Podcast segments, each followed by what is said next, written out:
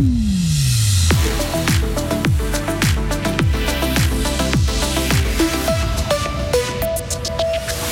Fribourg se prépare aux grandes chaleurs. La ville lance son plan canicule pour les personnes âgées.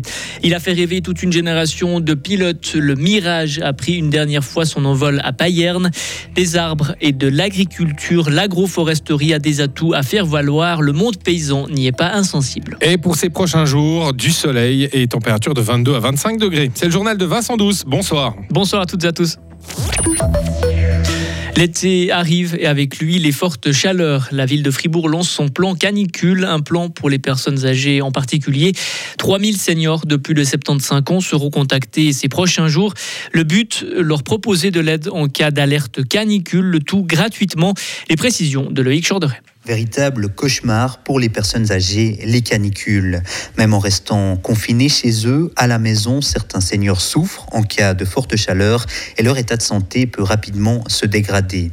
Pour éviter ces situations dramatiques, la ville de Fribourg propose un soutien aux personnes âgées qui le souhaitent en cas d'alerte canicule de niveau 3 ou 4, lorsque la température moyenne d'une journée dépasse les 25 degrés durant au moins 3 jours, ces personnes recevront un appel pour voir si tout va bien et en cas de problème de santé, elles auront le droit à une visite à domicile.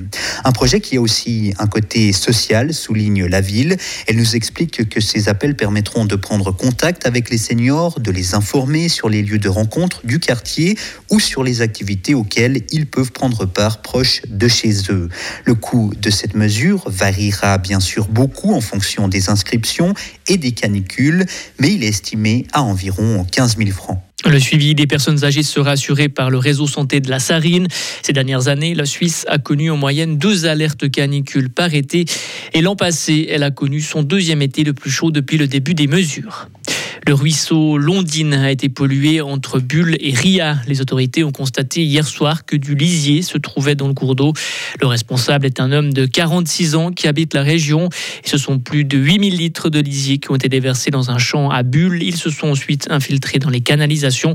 L'écosystème a été touché. C'est la dernière fois qu'un Mirage a décollé et atterri en Suisse. Ça s'est passé aujourd'hui à Payerne. L'association Espace Passion organisait jusqu'ici des vols pour les passionnés de cet avion militaire légendaire pour 15 000 francs, il était possible de s'offrir les sensations à bord de cet appareil. Le pilote neuchâtelois Thierry Gutschmann a pu le piloter pour la dernière fois. Il nous décrit cet avion. Alors d'abord, il faut dire une chose, c'est que l'avion qu'on a devant nous, c'est le dernier exemplaire d'un Mirage 3 biplace qui a été construit. Il a été fait avec des pièces détachées par l'entreprise Dassault. Et cet avion nous a été livré au mois de décembre 1982. Cet avion totalise environ 2000 heures de vol, ce qui est extrêmement peu pour un avion de combat et encore moins pour un avion de ligne. Et c'est la raison pour laquelle vous constatez que cet avion, il est comme neuf au point de vue couleur, peinture et tout. Il est, il est vraiment en pleine forme. L'armée s'était débarrassée des Mirages en 2003 et depuis 2008, l'appareil a été catégorisé comme avion civil, ce qui a permis de le faire voler. Peter Marty n'est plus enquêteur spécial dans la Confédération dans l'affaire l'ONR. Il a demandé à l'autorité de surveillance du ministère public de la Confédération d'être déchargé de ce mandat.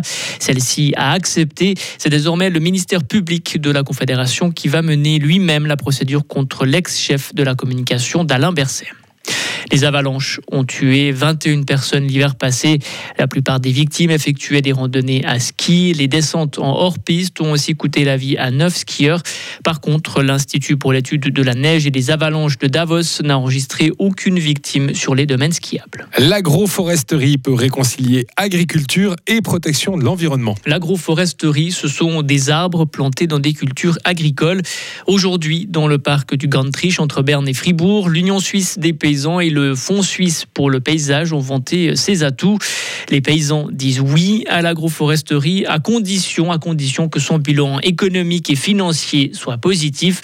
Michel Darbelet de l'Union suisse des paysans. Les enjeux financiers, c'est d'abord prendre le risque de planter ces arbres, de devoir planifier cette nouvelle production, de devoir développer de nouveaux marchés. On peut se baser sur des exemples très concrets où on a même des coopératives qui sont créées avec la production de jus de pomme, par exemple, qui ont permis d'aller jusqu'au bout de la démarche, non seulement de planter des arbres qui sont favorables à la biodiversité, au paysage, mais aussi en arrivant à une production qui peut être valorisée et qui crée aussi de nouveaux revenus pour les exploitations paysannes. Tout le défi de l'agroforesterie, c'est d'arriver à concilier l'exploitation agricole et justement l'exploitation de ces arbres, de pouvoir profiter de l'agroforesterie pour capter du carbone, c'est peut-être aussi des choses qu'on peut aussi à l'avenir imaginer, négocier après sous forme de certificat. L'agroforesterie devient aussi un enjeu de politique agricole qui pourrait être soutenu davantage par les paiements directs.